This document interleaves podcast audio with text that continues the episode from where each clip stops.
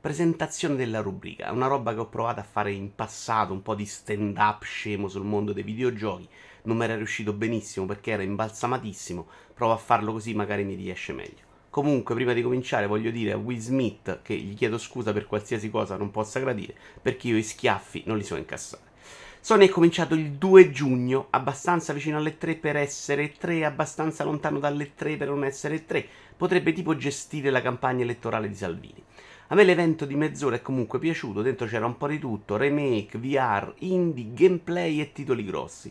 Trovo comunque un sacco interessante questo mercato dei videogiochi perché da una parte c'è Microsoft che è tipo disgustata se vuoi dargli dei soldi, dall'altra c'è Sony che sotto agli 80 euro neanche si mette a sedere con te al tavolo delle trattative. Vuoi il gioco nuovo? 80 euro. Vuoi il remake? 80 euro. Vuoi Spire? 80 euro. Vuoi Days Gone?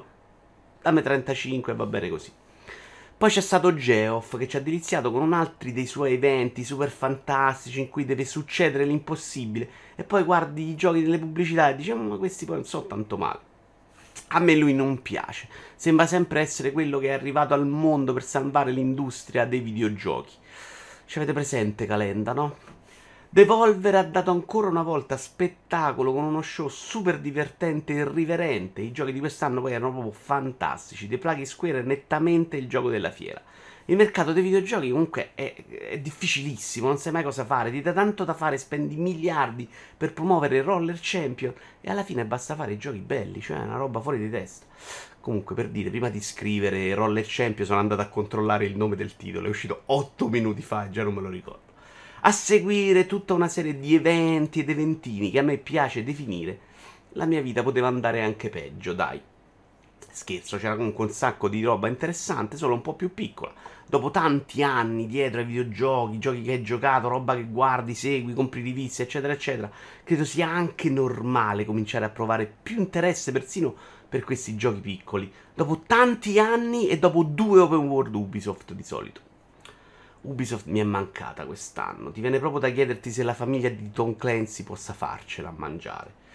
Questa non lo so se la capite, ma Tom Clancy è morto, quindi non funzionava se usavo lui. Cioè, il punto è che Ubisoft faceva un sacco di so- giochi con, con Tom Clancy. Vabbè, che cazzo ci tempo a fare con voi? Xbox ha scelto la via della concretezza quest'anno. Concretezza! Che non ho ben capito perché improvvisamente è diventata tipo una cambiale a 18 mesi la definizione di concretezza. 2023, ma manco te lo dico quando, cioè indovinalo tu. È stato un buono show, meno degli altri anni secondo me, ma c'era comunque roba interessante. Certo, hanno comprato l'impossibile di ciccia loro se ne continua a vedere molto poco. Direi che Phil Spencer sarebbe perfetto sulla panchina del PSG. Eh, il pass però, e questo si può dire, sempre più figo, ma comincio pure un po' a pensare che sta roba che me lo vogliono far pagare sia un po' una poracciata da parte di Microsoft. Si chiude con il PC Gaming Show, che stavolta era un orario decente e non alle 2 di notte. E vabbè, basta, non mi lamento, va bene così, già tanto. Nintendo, eh, Nintendo ancora non pervenuta, ma si sa, lei arriva quando vuole e fa quello che vuole, un po' come i suoi Joy-Con. Io vi ringrazio, alla prossima.